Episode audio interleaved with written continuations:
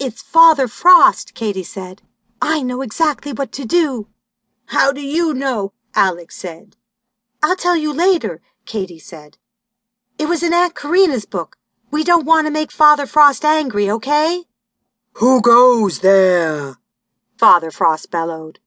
Why are you in my forest? Who invited you here?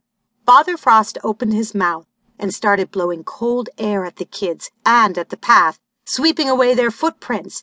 It felt like the worst blizzard. Could you please stop blowing?